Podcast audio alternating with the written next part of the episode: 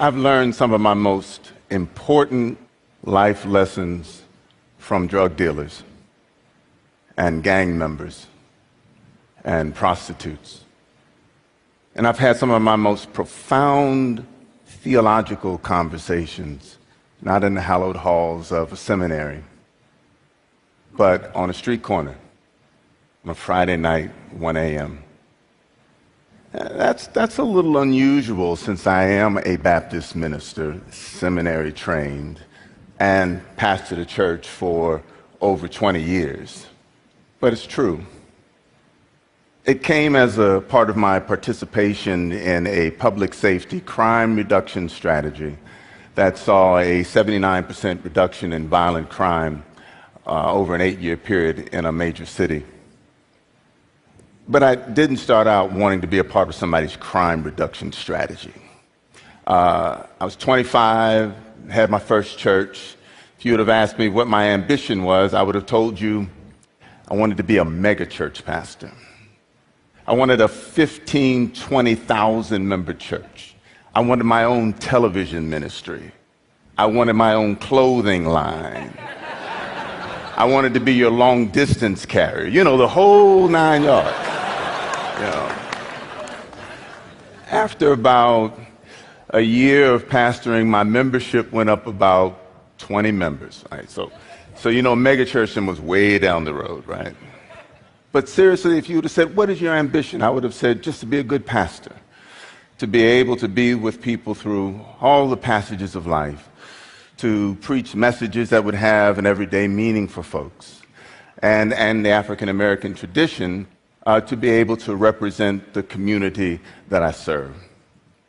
But there was something else that was happening in my city and in the entire metro area, and in most metro areas in the United States, and that was the homicide rate started to rise precipitously. And there were young people who were killing each other for reasons that I thought were very trivial. You know, like bumping into someone in a high school hallway, and then after school, uh, shooting the person. Someone uh, with the wrong color shirt on, on the wrong street corner at the wrong time. And, and something needed to be done about that. Uh, it got to the point where it started to change the character of the city. You could go to any housing project, for example, like the one that was down the street from my church, and you'd walk in and it would be like a ghost town because the parents wouldn't allow their kids to come out and play, even in the summertime, because of the violence. You would listen in the neighborhoods on any given night, and, and to the untrained ear, it sounded like fireworks, but it was gunfire. You'd hear it almost every night when you were cooking dinner, telling your child a bedtime story, or just watching TV. And you can go to any emergency room at any uh, hospital, and you would see lying on gurneys uh, young black and Latino men shot dying. And I was doing funerals, but not of the venerated matriarchs and patriarchs, you know, who lived a long life, and, and there's a lot to say. But I was doing funerals of 18 year olds, and 17 year olds, and 16 year olds. And I was standing at a church or at a funeral home, struggling to say something that, that would make some meaningful impact. And so while my colleagues were building these cathedrals great and tall and buying property outside of the city and, and moving their congregations out so that they could create or recreate their cities of God. Uh, the social structures in the inner cities were sagging under the weight of all of this violence. And so I stayed because somebody needed to do something. And so I looked at what I had and, and, and moved on that. I started to preach, decrying the violence in the community. And I started to look at the programming in my church and I started to build programs that would catch the at risk youth, you know, those who are on the fence to the violence. I even tried to be innovative in my preaching. You all have heard of uh, rap music, right? Rap music? I even tried a rap sermon one time it didn't work. But I mean, at least I tried it, you know. I'll never forget the young person who came to me after that, that sermon and he waited till everybody was gone and he said, Rev, rap sermon, huh? And I was like, Yeah, what do you think? He said, Don't do that again, Rev. But I preached and I built these programs, and I thought maybe if my colleagues did the same, that it would make a difference. But the violence just careened out of control. And people who were not involved in the violence were getting shot and killed. You know, somebody going to buy a pair of cig- uh, uh, uh, a pack of cigarettes at a convenience store, or, or someone who was sitting at a bus stop just waiting for a bus or, or kids who were playing in the park, oblivious to the violence on the other side of the park, but it coming and visiting them. Things were out of control, and I didn't know what to do. And then something happened that changed everything for me. It's a kid by the name of Jesse McKee walking home with his friend Rigoberto Carrion to the housing project down the street from my church. They met up with a group of youth who fr- was from a gang in, in Dorchester, and, and they were killed. But as Jesse was running from the scene mortally wounded, he was running in the direction of my church. He died some 100, 150 yards away. If he would have gotten to the church, it wouldn't have made a difference because the lights were out. Nobody was home. And I took that as a sign when they caught some of the youth that had done this deed, to my surprise, they were around my age. But the gulf that was between us was vast. It's like we were in two completely different worlds. And so, as I contemplated all of this and looked at, at what was happening, I suddenly realized that there was a paradox that was emerging inside of me. And the paradox was this in all of those sermons that I preached decrying the violence, I was also talking about building community. But I suddenly realized that there was a certain segment of the population that I was not including in my definition of community. And so the paradox was this if I really wanted the community that I was preaching for, I needed to reach out and embrace this group that I had cut out of my definition which meant not about building programs to catch those who were on the fences of violence, but to reach out and to embrace those who were committing the acts of violence the gangbangers, the drug dealers. As soon as I came to that realization, quick question came to my mind why me? Yeah.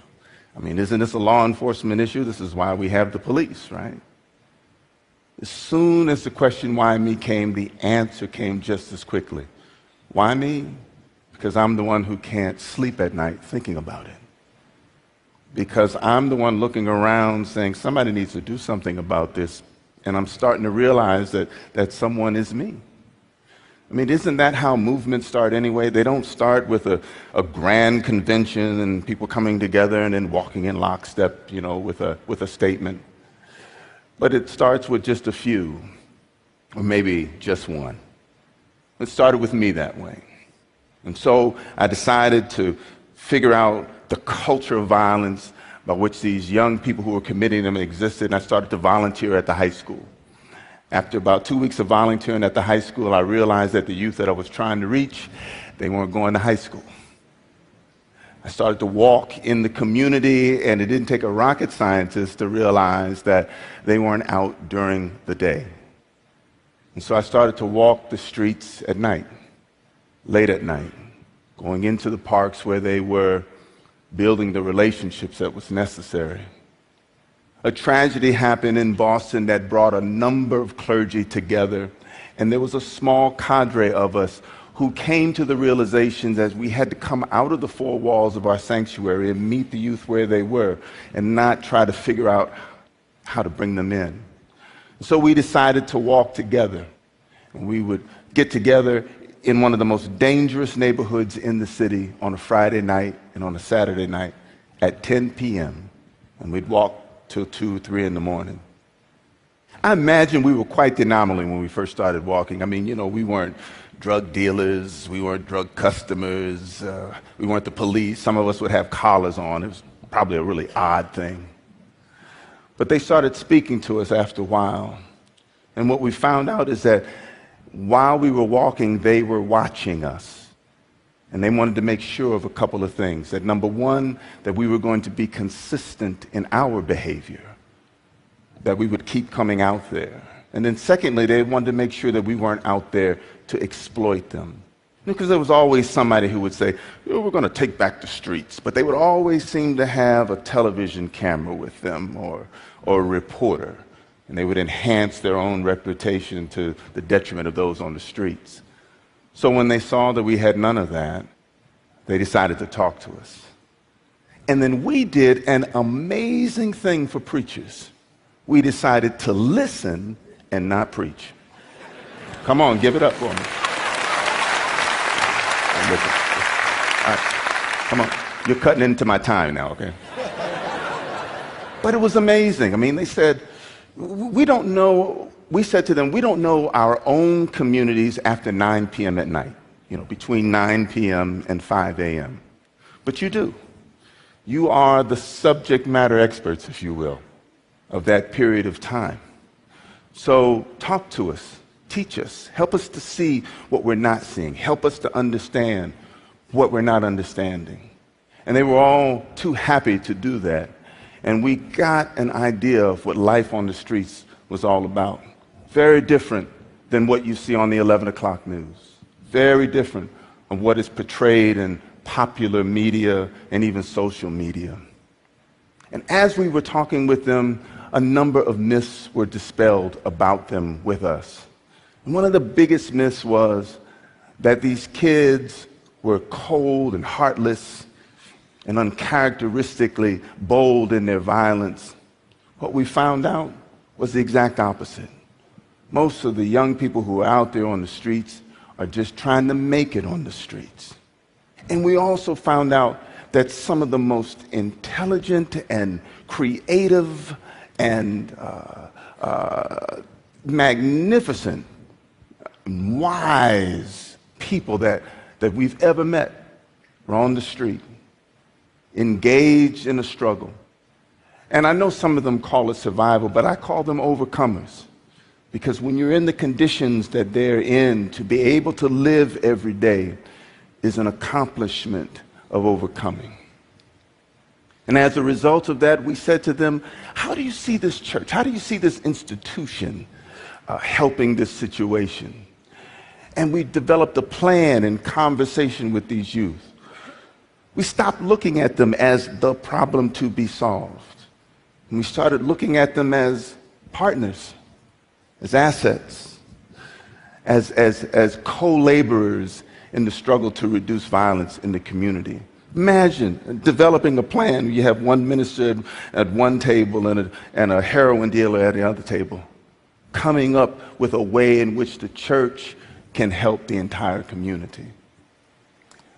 The Boston Miracle was about bringing people together. We had other partners. We had law enforcement partners. We had police officers.